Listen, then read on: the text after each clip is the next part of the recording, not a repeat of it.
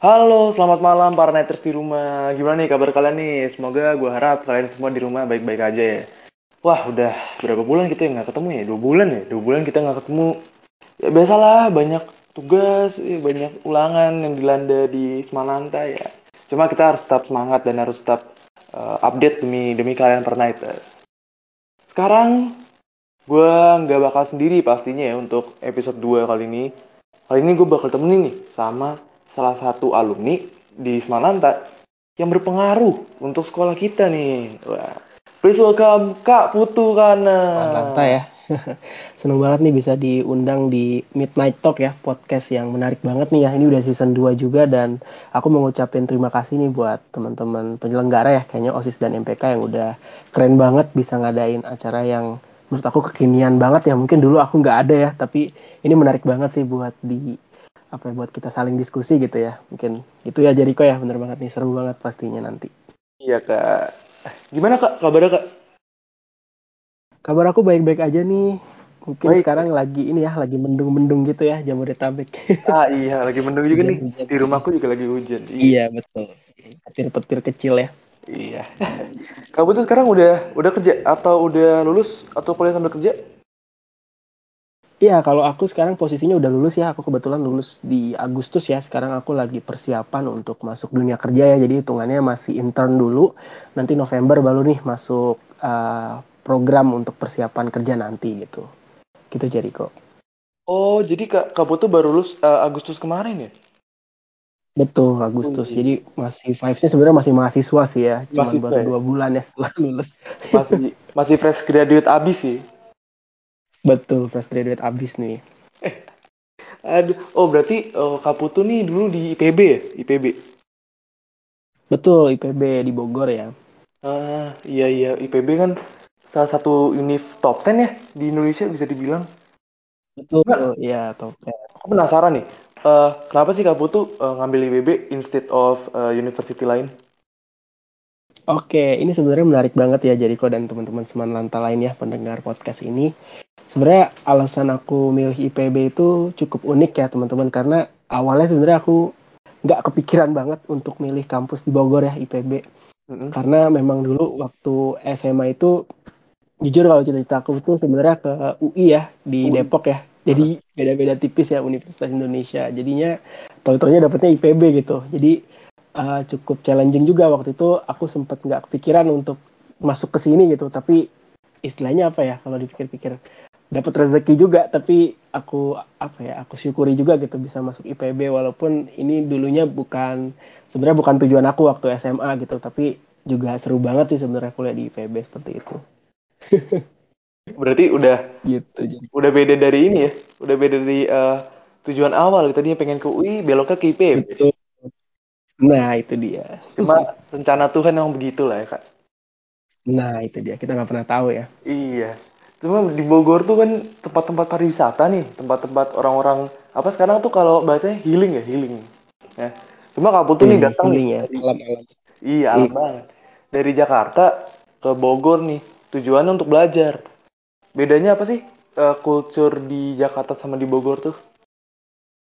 Oke, sebenarnya menarik banget ya kalau misalkan kita lihat Bogor sama Tangerang itu nggak ada bedanya sih sebenarnya teman-teman. Cuman yang aku lihat sebenarnya kalau di Bogor ini kan kalau orang-orang Jabodetabek ya kita orang Tangerang kan biasanya itu Bogor ini kayak tujuan wisata ya orang tahunya puncak gitu ya. Dan kebetulan aku di Bogor ini bukan di Bogor kota ataupun di puncak nih teman-teman aku di Dramaga yang sebenarnya apa ya mungkin orang juga jarang dengar kali ya ke Bogor ke Dramaga pasti tahunya IPB gitu ngampus dan ya vibesnya di sini tiap weekend itu pasti kotanya tuh rame banget isinya mobil, motor, orang-orang plat B ya kalau nggak orang-orang touring tuh pasti kan kampus aku dulu bisa lewat Parung tuh ya misalnya orang-orang touring naik motor tuh Ah, lewat iya, iya. kampus aku rame-rame gitu kan pada ke puncak gitu ya apa namanya apalagi kalau zaman dulu sebelum covid ya ada kayak SOTR gitu ya kalau anak Hmm. Semananta pasti familiar ya SOTR SOTR Oh iya, gitu kan SOTR. aku tahu dulu biasanya kan touring ke Bogor gitu kan ke puncak ya naik motor atau sama keluarga mungkin ya yang naik mobil gitu. Dan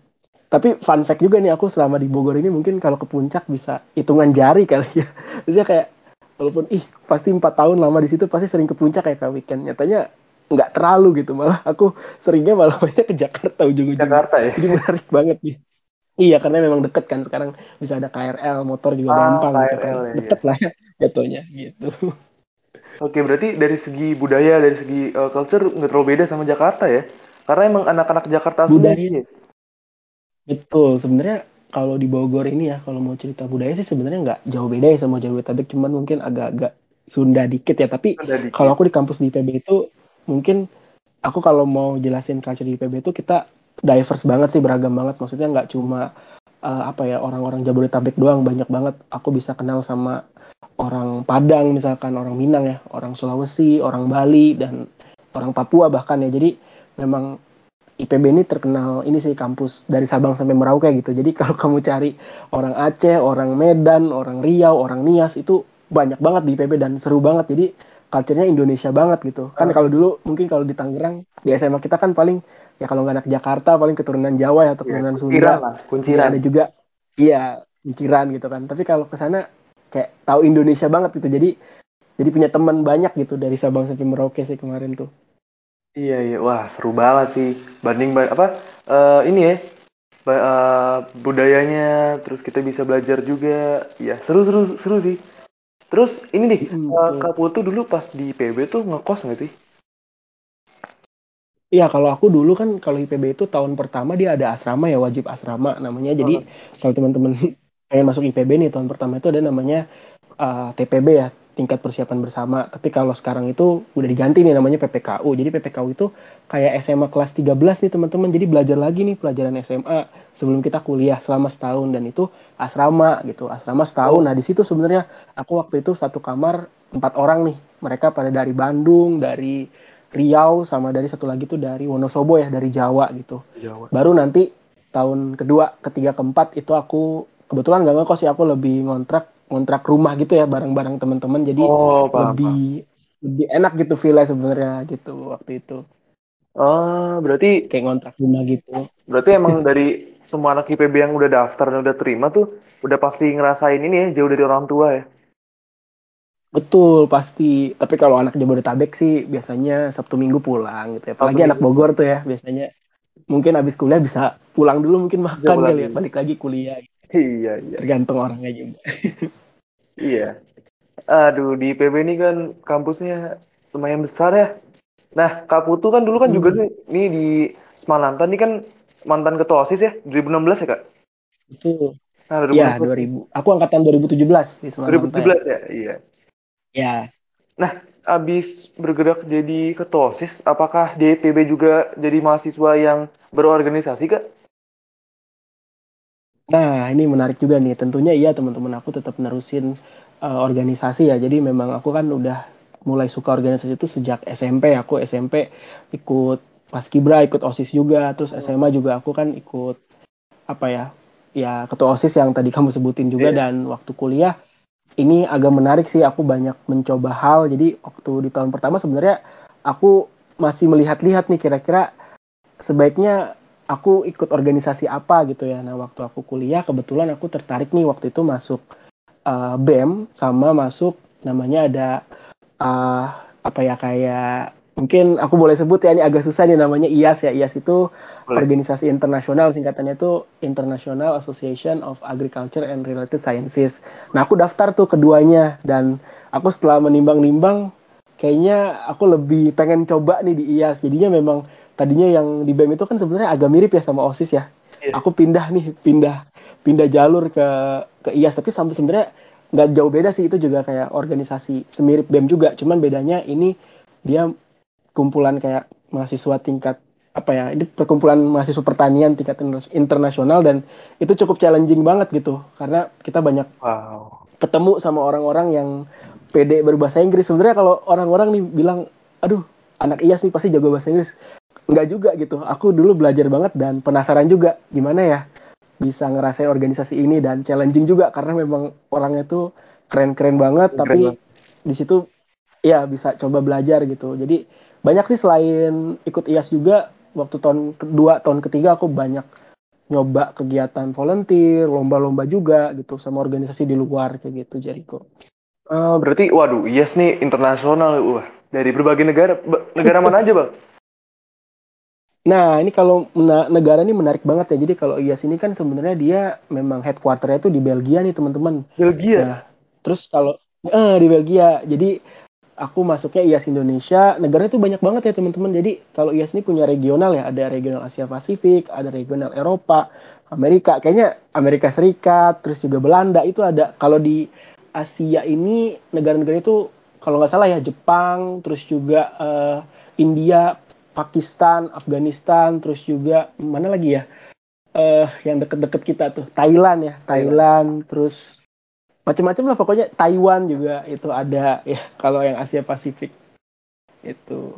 Oh berarti, oh Jadi berarti, menarik banget gitu. iya.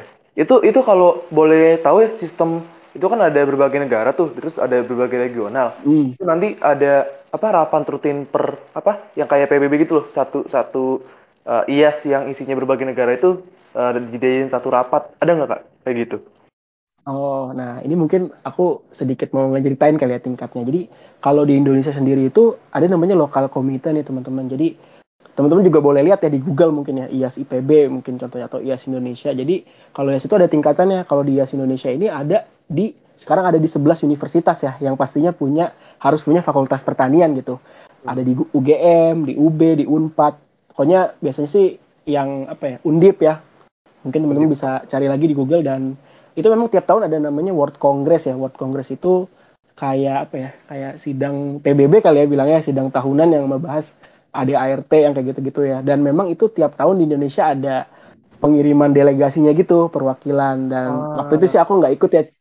Cuman aku waktu IAS itu aku mentoknya karirnya di IAS Indonesia sih di tingkat nasional. Tapi waktu di tingkat nasional aku juga ngerasain World Congress karena dulu pengen banget jadi IAS Indonesia tuh harapannya kalau ada World Congress World Congress ini bisa berangkat ke luar negeri gitu tapi COVID dan akhirnya kongresnya online gitu tapi nikmatin aja sih selama ini punya teman-teman internasional punya teman-teman di tingkat nasional gitu jadi dinikmatin aja walaupun online kemarin gitu Ya, walaupun banyak kendala ya, cuma emang harus dinikmati. Wah, menarik Iya. banget sih. Iya. Hmm. Eh, tadi selain IAS kan ada apa? Yang organisasi kayak volunteer, terus BM. Nah, aku penasaran Hmm. nih, BM ini itu bentuknya kayak OSIS ya? Cuma lebih lebih gede nih. Betul, kalau di kampus itu eh, mungkin aku bisa ngegambarinnya se ini aja ya sepengetahuan aku ya karena dulu aku bukan anak BEM ya. Jadi Hmm. di kampus itu ada namanya BEM. BEM itu tuh kayak OSISnya lah pelaksana. Terus ada namanya MPM. MPM ini kayak MPK kalau di OSIS tuh tingkat sekolah. Terus ada juga DPM. DPM ini kayak legislatifnya ceritanya gitu ya. Ah, iya. Kayak DPR DPR-nya. Jadi kalau memang dulu sering di OSIS ya tahu seksi seksi satu ya tentang agama eh bela negara apa agama tuh. Nah Agama, di di BEM juga kayak gitu sama Oh, gitu ya. Jadi sama ya, lebih biasanya BEM, MPM, DPM tuh dia lingkungannya kayak gitu gitu. Mirip-mirip sama OSIS gitu. Jadi kalau dulu yang pernah OSIS SMA-nya mungkin ya paham-paham sedikit sih tapi memang beda banget sih kalau SMA sama kuliah Iya, kalau aku bisa jelasin. lebih kompleks ya berarti ya. Betul. Wah, menarik nih. Eh, cuma eh Kap Kapu tuh pernah ini nggak sih ikut demo gitu? Demonstrasi. Oke, iya iya iya. Demo-demo ke ini ya DPR gitu-gitu ya. Iya, gitu-gitu. Ya sebenarnya sih eh, kalau dulu boleh memilih ya sebenarnya eh, aku juga kadang kan kalau misalkan kuliah ini harus memilih ya teman-teman mau jadi tipikal yang aktivis mau tipe-tipe yang misalkan bisnismen atau mungkin yang kuliah kupu-kupu gitu jadi boleh milih. Nah sebenarnya kalau aku lihat mahasiswa-mahasiswa demo itu apa ya kayak itu pilihan juga sih. Nah kebetulan aku ini apa ya cukup kritis sebenarnya sama keadaan negara tapi aku apa ya aku juga dulu pengen ikut kayak demo demo gitu kan pengen ngerasain experience gimana sih eh, apa kalau di kampus ini demo gitu. Nah sayangnya aku waktu itu tuh selalu bentrok banget gitu bentrok sama kegiatan aku yang kuliah sama organisasi IAS itu. Jadinya kalau ada demo kadang suka berhalangan gitu. Tapi aku sebagai mahasiswa IPB ya pastinya selalu update sih kalau misalkan masalah-masalah tentang Indonesia. Misalkan kemarin ada omnibus law atau apa misalkan hal-hal yang didemoin BEM itu pasti aku kalau dulu di tingkat pertama itu selalu mencari tahu sih sebenarnya gitu. Jadi emang eh, Tapi ini ya, belum demo belum pernah ikut nih Jericho nih. iya, Kalau pengen ngerasain, pengen ngerasain sih. Seru sih kayaknya. Bener bener ya. Itu pilihan sih. Itu seru banget sih pasti kalau mau ikutan. Iya iya. Eh, berarti dulu pas eh, tahun-tahun pertama gitu ya. Berarti masih eh, nasionalis banget nih nu. Wah kritis banget. Ya kan gitu. nanti lihat. Itu Wah. pasti kalau aku ngeliat fasenya sih gitu. Kalau anak-anak yang biasanya ya yang dulu-dulu pernah organisasi tuh kan pasti demennya aku sih lihat apa ya kalau dari backgroundnya nih ketua-ketua BEM di misalkan di tingkat pertama aku atau mungkin biasanya dulunya sih kalau nggak dia ketua OSIS pasti anak OSIS gitu. Aku udah Oh. nggak semuanya sih ya tapi pasti yang mereka mau aktif di mana pun gitu kayak misalkan di IAS di kan banyak ya lingkupnya ada yang UKM juga gitu ada yang jadi kuliah ini memang ini ya teman-teman. Kalau teman-teman lihat ih mahasiswa ini demo demo semua. Enggak mahasiswa ini banyak gitu beragamnya. Ada yang mungkin demennya bikin inovasi gitu ya bikin inovasi untuk negara. Mungkin mereka menunjukkan aksinya itu bukan dari demo-demo ke DPR tapi dia langsung secara nyata oh gue mau nyelesain masalah ini. Ya gue nge-create problem solving gue gitu selama empat tahun gitu. Dan itu aku lihat orang-orang yang seperti itu setelah aku pelajarin oh ternyata ketika SMA-nya memang punya modal gitu tapi nggak menutup kemungkinan sih semua orang itu dari kuliah tuh bener-bener banyak kok yang baru belajar dan kita sama-sama banyak insight sih sebenarnya gitu waktu aku kuliah gitu belajar dari macam apa ya latar belakang lah istilahnya gitu Paham, paham, paham. Berarti, wah sekarang udah banyak banget nih. Berarti ini pengalamannya Kaputu ya. Udah penuh banget di tasnya nih. Oke deh, kita eh, udah ngomongin IPB, Bogor, eh, sekolah. Nah sekarang kita coba nih, kita eh, ngomongin sama eh, pencapaian eh, college. Terus eh, apa ya, bapak penemu gitu, dari Neskap dan Vokta. Wah, kalau kalian tahu dan Neskap nih, yang bikin tuh Kak Putu guys. Wah, gimana coba coba eh, aku nih, penasaran nih Kak. Untuk untuk Neska Neskap ini gimana sih Kak cara buatnya? Terus kenapa bisa kepikiran tuh? Wah, nih Neskap nih gitu. Oke, jadi sebenarnya kalau Neskap ini tuh ini sih dari mulai apa ya keresahan keresahan aku dan teman-teman OSIS dulu gimana kita bisa bikin satu momen berharga gitu ketika kita SMA ya. Jadi menarik banget sih dulu tantangannya kalau bisa diceritain Neskap itu menurut aku salah satu salah satu hal yang me- menurut aku membangun aku gitu sampai saat ini. Mungkin kalau dulu nggak pernah punya tantangan bikin Neskap ya di sekolah kita mungkin aku nggak bisa aktif di IAS, mungkin mencoba-coba hal-hal lain itu apa ya salah satu turning back point aku ya bikin Neskap dulu. Nah sebenarnya kalau ingin diceritain ya teman-teman Neskap ini kan dulunya udah ada ya di SMA 9 namanya Lantang Cup apa ya atau Seman Lanta pokoknya dulu ada nama aku lupa namanya kayaknya Lantang Cup deh itu kan buat cup bulu tangkis ya katanya. Dan dulu kan eh kita bikin Next version ini ya kita sebenarnya punya potensi gitu ya, punya potensi untuk nge-create suatu event tingkat sekolah menurut aku. Dan waktu bikin Neskap juga sebelum ini aku banyak belajar banget nih ya teman-teman ke teman-teman dulu di SMA 1 ya dia punya Need Trackers, SMA 2 punya Disperted, terus SMA 3 ya Smani Cup ya kalau nggak salah, SMA 7 sejuta ya apa ya kalau nggak salah aku udah lupa nih. Dan itu kita pengen ini loh, pengen kayak ih kira-kira sekolah gua ada nggak ya satu nama gitu misalkan itu eventnya yang di Tangerang diinget gitu. Dan bikin Neskap ini namanya itu kita mencari gitu. Apa ya kira-kira yang yang selalu diinget oh ada nih. Pokoknya itu random banget kenapa namanya Next Version tuh dari bikin singkatan kan Nine Sport. Pertama itu bikinnya gitu dulu mau nyingkatin Nine Sport Art Education Cup disingkat apa ya yang enak ya oh Next Version jadi dulu kalau aku inget sih cara penamaannya begitu dulu waktu bikin Next Version dan wah tantangannya ini banget sih. Kalau boleh diceritain tuh challenging banget ya dulu. Karena first time gitu. Guru-guru juga apa ya sedikit skeptis ya. Karena aduh ini acara bakal berhasil nggak ya? Soalnya ini kan minta-mintain uang gitu ya. Terus juga uh, kita kan tahu ya kondisi sekolah kita tuh di mana gitu. Dan itu apa ya menurut aku salah satu pengalaman berharga banget ya mungkin kalau boleh ngasih tahu ya dulu teman-teman Neskap itu dulu di awal-awal tuh hampir pernah hampir pernah rusuh ya sumpah pernah rusuh dan aku Nah, tapi tapi nggak rusuh berantem gitu, enggak. Tapi ketika berangkatnya itu ada masalah dan aku sempet menghadapi apa ya dulu sama wakilnya tuh dipanggil pihak polsek sama babinsa gitu untuk nyelesain. Padahal bukan sekolah kita yang rusuh, emang sekolah anggota apa anggota pemenang finalnya aja gitu waktu Oh, itu. iya iya iya. Gitu. Wah, seru sih. Bikin sesuatu yang sampai sekarang bahkan Neskap tuh masih ada, cuma lagi dipospon aja sih. Iya, keren. Nah, iya, aku juga keren banget sih sekarang Neskap udah jadi Nes version berapa ya? 5 ya? Ya, harusnya sekarang udah lima, cuma masih dipospon, Kak. Oh iya, berarti empat ya. Itu aku cukup cukup bangga juga nih sama teman-teman mungkin yang denger ini nanti kalau COVID-nya offline bisa dilanjutin ya. Dulu kayaknya Next Version tuh udah keren banget ya dari cuma undang Bondan sekarang udah ada pernah apa? Cangcuter Ran ya, terus pernah Ananta siapa? Tetap ini Ananta Vini, terus pernah didatengin Chandra Leo ya. Ya, aku Chandra bangga Leo banget tuh waktu ngeliat. Wah, Aku pengen datang tapi waktu itu sibuk banget ya. Aku aku Iya. lihat aja di Instagram ada ada kelas aku. Wah gila. Kalau kita ada Chandra Leo beneran. Oh ada ya ternyata. aku aja keren, merinding loh, Pak. Aku dengernya merinding loh. Udah, Iya udah- juga merinding ya. Iya. Iya. Di tempat seperti itu ya kayak kita kan agak dalam ya sekolahnya tapi Iya. bisa didatengin artis yang banyak itu cukup cukup keren sih teman-teman OSIS bisa ngelanjutin gitu ya. Iya, iya.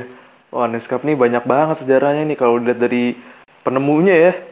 Cuma kalau Voktannya gimana, Kak? Oh iya banyak banget. Ya kan kalau Voktan ini kan Ah, eh, salah satu forum yang mungkin kalau menurut gue ya eh, tenggelam gitu ya karena mungkin anak-anak juga kurang tahu Voktan ini Iya. apa. mhm.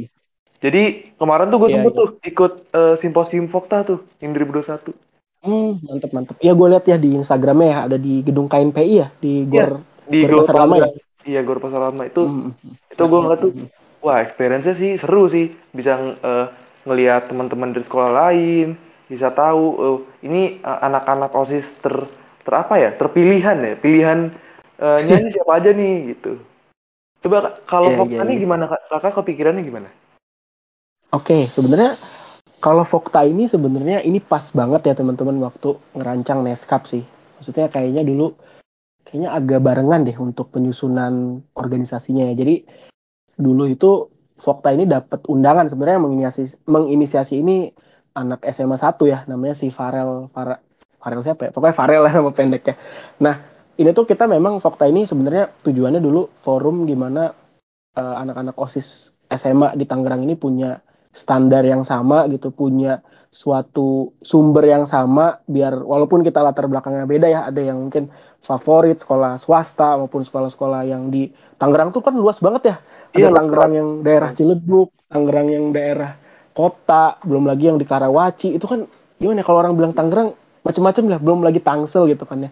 Nah, Iya. kita tuh pengen ada suatu forum di mana ya kita bisa kenal gitu satu sama lain dan mungkin dulu goals pertamanya itu ini teman-teman pengen ngepasin jadwal pensi ini sebenarnya biar nggak apa ya saingan jadi tuh dulu gitu sederhananya kayak misalkan Farel ya eh gue mau dong nih trackers SMA 1 maunya bulan September nih jadi acara lu di November ya. Jadi kan kalau kayak gitu kan enak ya. Dan kita Oh, harapannya misalkan kalau pensi 9 di November SMA 1 Oktober ada marketnya nih oh gue ngundang nih anak-anak kosis SMA 1 nih ke, ke sekolah gue gitu buat nonton Nespersion atau enggak Nespersion nih juga diundang nih sebagai nih trackers. Nah dulu kalau gue motivasinya di Vokta itu sama pengen belajar gimana apa ya cara-cara maintain pensi sih sebenarnya gitu selain ini ya selain ke sekolah. Jadi gue dulu banyak sharing juga ke teman-teman dari osis SMA 1, SMA 2, SMA 8 ya. Jadi pengen belajar mereka mereka funding ya. Karena menurut gue dulu zaman segitu aja SMA 1 ya nih trackers itu udah bisa bikin kegiatan di mana sih namanya? Sumarekon Digital Center ya. Dan gue penasaran itu gimana sih cara bisa bikin ngadain di gor lama atau mungkin di di mana namanya di daerah BSD ya itu gue belajar banget dan mungkin Dev kan fundingnya kuat ya mungkin gue belajar dari situ dari Vokta itu dan karena rasa terbuka itu sebenarnya gue juga mau terima kasih ke Vokta. Mungkin kalau tanpa Vokta Neskap ini nggak bisa berhasil juga karena gue dan teman-teman panitia itu belajar dari forum Vokta ini gitu. Jadi kan membuka membuka peluang gitu ya buat ngomongin pensi ngomongin cup gitu-gitu dulu jadi kok. Berarti emang awalnya tuh dari rasa penasaran, kemudian dikonversi Betul. menjadi suatu eh, event nih. Wah, gokil. nah itu dia itu dulu Berarti ini ah, kalian-kalian nih yang pengen nambah pengalaman, pengen sharing, masuk Vokta guys. Worth it sih, worth it. Ini dari dari sharing aja nih, bisa bisa ini bikin Nesparson Cup. Keren banget, keren banget. Terus, betul betul kalau wah udah udah ngobrolin banyak nih kita nih. Cuma eh, aku mau nanya deh, satu lagi pertanyaan. Ini mungkin eh, pertanyaannya tentang organisasi sih. Menurut kakak, apakah eh, intelijensi yang dimiliki oleh anak SMA sekarang itu memiliki requirement yang cukup untuk masuk ke organisasi mahasiswa? Hmm, oke ini sebenarnya menarik sih ya kalau misalnya pertanyaan gini menurut gua kalau untuk masalah requirement sebenarnya semua orang punya potensi yang sama ya. Apalagi kalau teman-teman yang dengerin podcast ini kan mungkin audiensnya anak posis MPK ya. Kalian tuh punya suatu modal yang menurut gue besar gitu dan mungkin nggak banyak dimiliki sama teman-teman yang lain gitu. Karena waktu gue pelajarin waktu kul waktu kuliah juga masih banyak teman-teman yang baru mulai berorganisasi dan masih struggle gitu misalkan tentang pembagian waktu tentang milik kayaknya gue cocok divisi apa ya? Nah kalau teman-teman dari SMA nih udah tahu gitu ya oh gue cara manajemen waktu ini seperti apa. Nah waktu kuliah tuh bakal biasa gitu dan nggak kaget gitu ya. Karena teman-teman bakal beda kalau menurut gue agak beda sendiri gitu. Jadi kayak kita punya suatu experience yang lebih. Kalau dulu oh gue dulu pernah ngerasain nyari sponsor nih waktu SMA oh gue pernah dulu ngadepin pihak-pihak tertentu gitu. Jadi ketika kita kuliah ya gue udah biasa gitu. Dan requirementnya menurut gue jadi osis ini udah ya osis MPK UKM maupun pokoknya kegiatan teman-teman nggak harus osis ya. Maksudnya apa pun itu gue yakin tanpa ada organisasi pun semua orang ini kok bisa apa ya, bisa punya requirement yang bagus gitu. Apalagi kalau teman-teman dulu pernah organisasi ya apa pun itu ya osis pramuka paskibra atau UKM futsal juga punya gitu basic untuk bisa membagi waktu dan itu sangat bisa banget gitu di kuliah. Kalau mau join organisasi gitu Berarti intinya tuh ada niat lah ya untuk join organisasi itu. betul. Intinya kalau lu pernah apa SMA itu ya pernah organisasi itu jauh beda banget dan mungkin lu lebih bisa terbantu gitu ya kalau menurut gua. Terbantu untuk masuk organisasinya gitu. Karena lu punya Ah, nilai plus. Iya ya, udah punya basic ya. iya. Oke, tadi, oh tadi ini nih, aku baru kepikiran. Tadi kan Kak Putu bilang bahwa cukup concern dan cukup kritis tentang eh, keadaan Indonesia sekarang ya. Ini mungkin eh, betul pertanyaan akan ini sih pendapat sih. Kan satu setengah Mm-mm, tahun ke boleh belakang boleh kita online nih, corona. Terus Mm-mm, semuanya ada di online, pelajaran online, bahkan ujian juga online. Nah, menurut kakak nih, setelah pandemi yang sudah eh, bergilir, itu eh, pelajaran Indonesia itu bisa membuat perubahan nggak sih untuk Indonesia? Secara kalau kita ngomongin mentalitas, wah sekarang pelajar kita udah ini ini emang cukup miris sih, cuma emang kenyataannya eh, cenderung untuk mencari eh, contekan daripada mempelajari materi yang sudah diberikan mm-mm. oleh guru. Nah, ya kan betul eh, sebenarnya kalau dari sistem ya, menurut gue sendiri udah cukup baik sih dari dari eh, Pak Nadiem Makarim sendiri, terus dieksekusi oleh pihak sekolah, itu udah cukup baik sih. Cuma memang eh, mentalitas-mentalitas Tuturi Handayani ini yang sudah mulai melenceng. Nah, menurut kakak ini gimana nih, Kak? Oke, sebenarnya kalau mau bahas generasi sekarang yang menurut gue ini cukup unik juga dan gue juga tidak ingin menyamakan ya karena gue juga nggak tahu rasanya jadi anak SMA generasi corona ya gue juga generasi corona yang tengah-tengah gitu di kuliah Iya. masih ngerasain offline terus tiba-tiba online.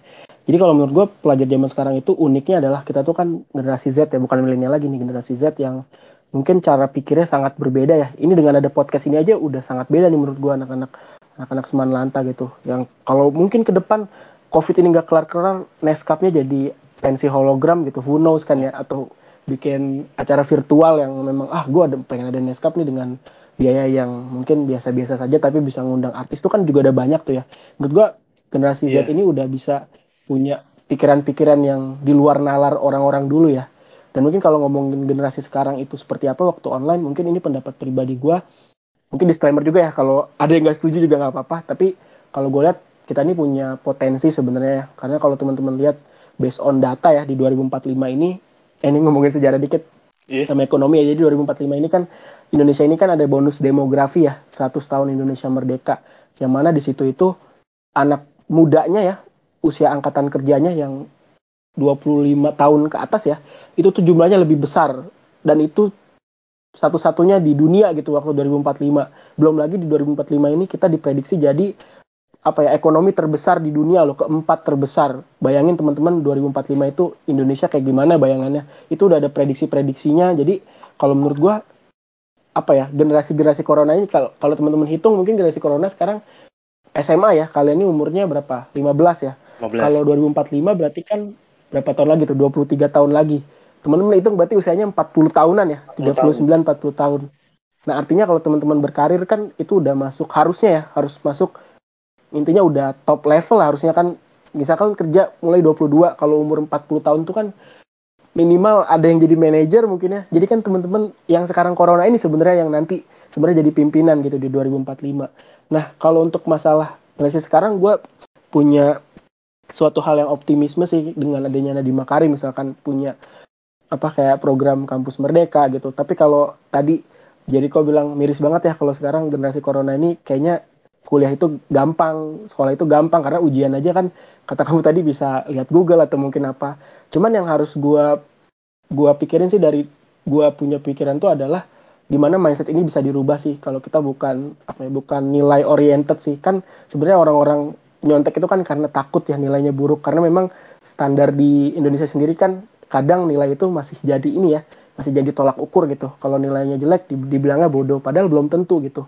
Soalnya kalau teman-teman lihat kan sekarang aja kita lihat guru aja gitu. Guru aja kan hanya harus bisa menguasai satu matkul gitu ya atau apa ya mata pelajaran ya kalau SMA sedangkan uh, siswa ini semuanya harus belajar gitu. Nah kalau saran dari gue sih sebenarnya itu bagus banget waktu SMA ini kita bisa bisa bisa apa ya bisa matematika bisa IPA atau IPS tapi kan kita harus ada satu satu hal yang diunggulkan gitu. Jadi kalau misalkan teman-teman itu punya growth mindset yang bagus ya kayak teman-teman ya udah sih gue nggak apa-apa matematika gue jelek gitu.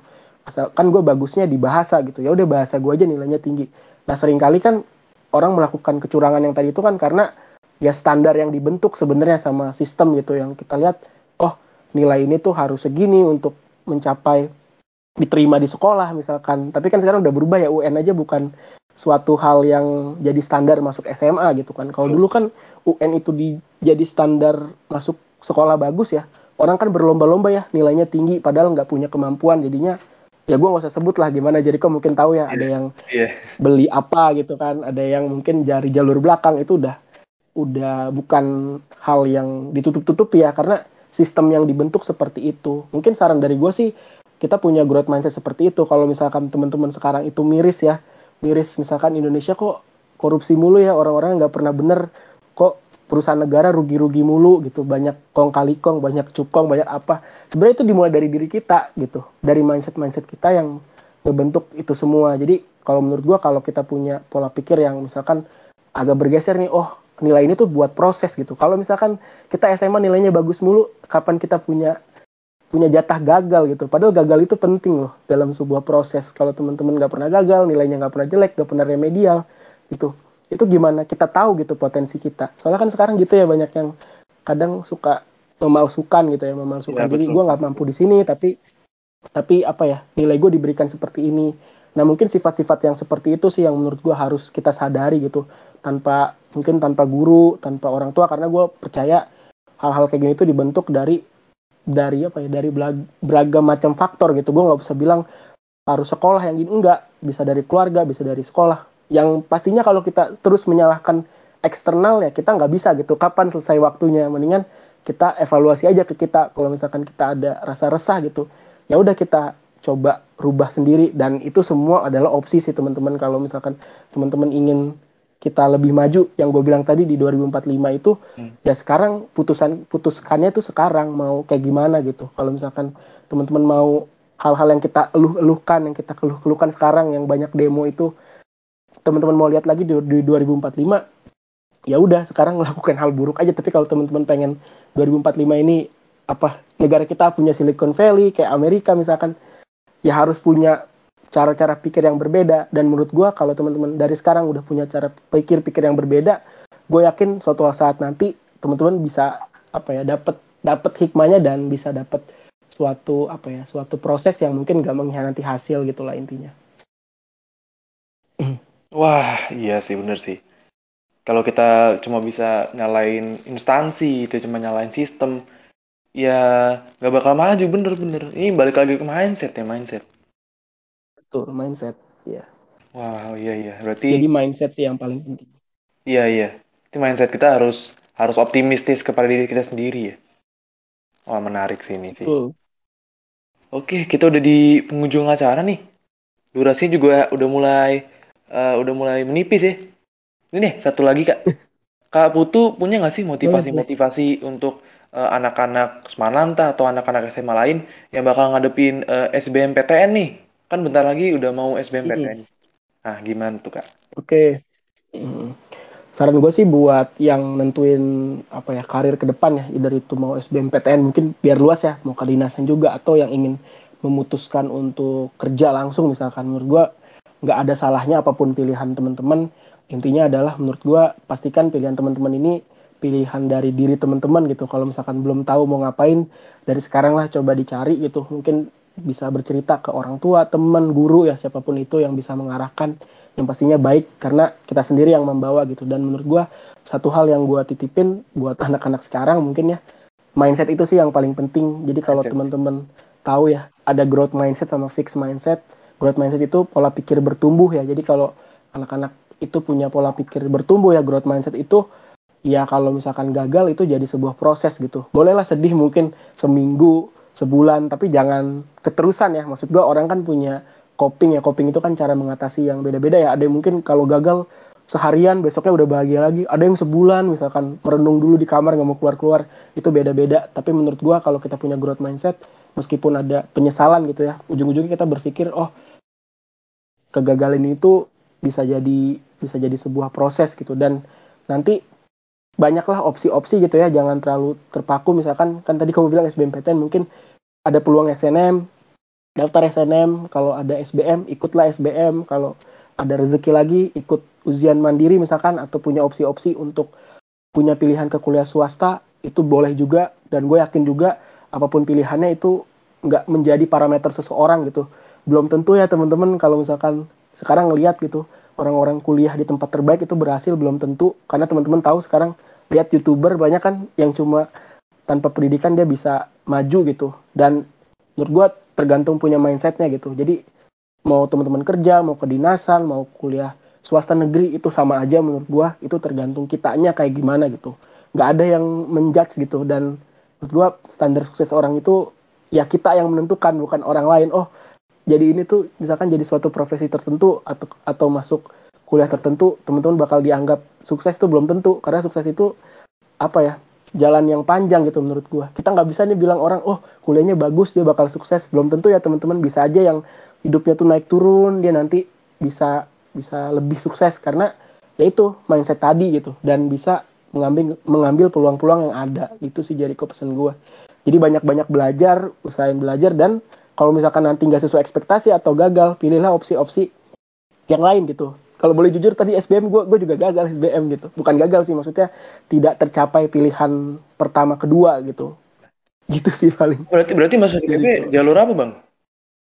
gue masuk IPB itu jalur UTMI ya. Jadi SBM gue itu dulu dapat pilihan ketiga nih. Gue dapat di Unila dulu jurusan teknik geofisika.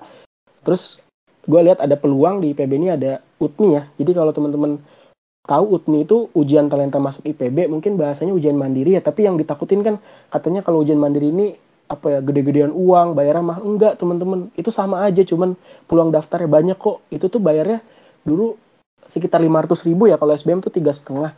Dan itu bayar UKT dan bayar uang pangkal itu tergantung kemampuan teman-teman. Gue masih inget banget kok waktu gue ada yang daftar. Ada juga anak-anak UTMI yang tidak membayar uang pangkal ya karena memang di PB ini kalau UTMI pun nggak mandang nggak mandang apa ya dia ada subsidi silang gitu. Jadi kalau tidak bisa bayar UKT-nya atau mungkin bayar uang pangkal itu ada opsi-opsi apa ya opsi-opsi buat mencicil gitu. Jadi nggak usah takut gitu sebenarnya. Makanya cari-cari informasi gitu teman-teman. Gue juga dulu masuknya UTMI soalnya di PB bukan SBM gitu. Wah menarik gitu ya. Jericho. Berarti banyak jalan menuju Roma ya kak? iya jadi jangan selalu pikirannya kan aduh jalur lain nih kayaknya gue butuh uang yang besar gitu enggak tanya aja coba alumni alumni yang udah ada tuh ada Ilham kan, Ilham Fatki kan yang IPB masuk Iya. jalur ketos. Itu kan keren banget ya. Gue juga nggak pernah nyangka, uh gila sih Ilham nih bisa masuk ya jalur ketos dari SMA yang mungkin dulu apa sih gitu kan.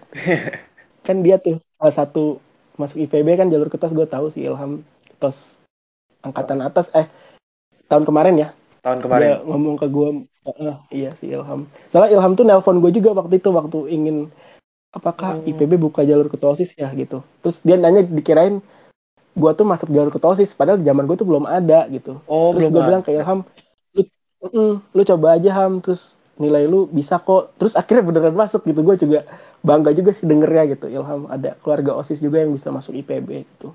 Wah, gokil, gokil. Berarti kalau gue bisa Iya. tarik kesimpulan ya, untuk pejuang-pejuang SBM nih, pejuang-pejuang karir, wah, kalian nih harus siapin plan B yang penting ya, plan B, plan C. betul plan Mm, Terus kalian harus harus eh, move on, harus cepat move on deh. Soalnya eh, untuk mencapai sebuah kesuksesan, kalian harus bisa adaptif ya, Kak.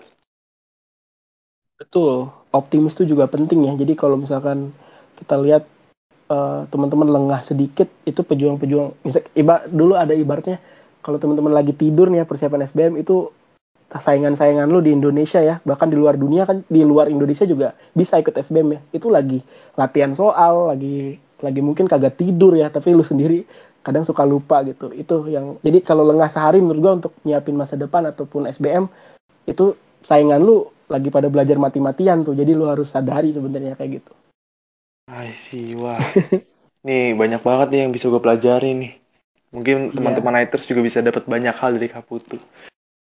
Oke Kak, makasih banyak Kak atas waktunya Kak. At- makasih banyak atas eh, peluangnya untuk kam- untuk Kak Putu bisa hadir di Midnight Talk episode 2 ya Kak.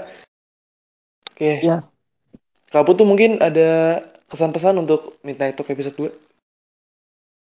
apa ya dari aku paling ini tetap dilanjutin aja harapan aku bisa bermanfaat ya untuk teman-teman semua kalau misalkan ada yang mau tanya-tanya gue juga bisa open for discussion ya.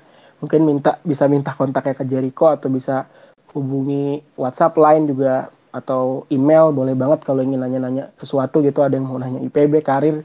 Gue terbuka banget kalau teman-teman ingin bertanya gitu silakan. Jadi setelah ini kalau mau ada diskusi mau nanya-nanya santai gitu itu boleh banget Jericho. Tetap semangat pokoknya buat teman-teman osis MPK ditunggu nih next version cupnya. Semoga bisa offline. Dan gue suatu hari nanti mungkin pengen datang sih kalau udah kerja kan mungkin waktunya bisa lowong ya mungkin ya jadi bisa datang ya kalau weekend gitu jadi bisa lihat version yang ke 6 ke 7 bahkan ke 10 mungkin bisa datang atau Amin, amin, gitu. amin. iya iya gitu jadi Makasih banyak Kak atas saran-sarannya juga. Baiklah, eh, sekian dari kami teman-teman Nighters. Semoga teman-teman Nighters tetap sehat di rumah dan tetap semangat optimis untuk menjalani hari dan hidup-hidup kalian. See you 19. See you nanti ya guys.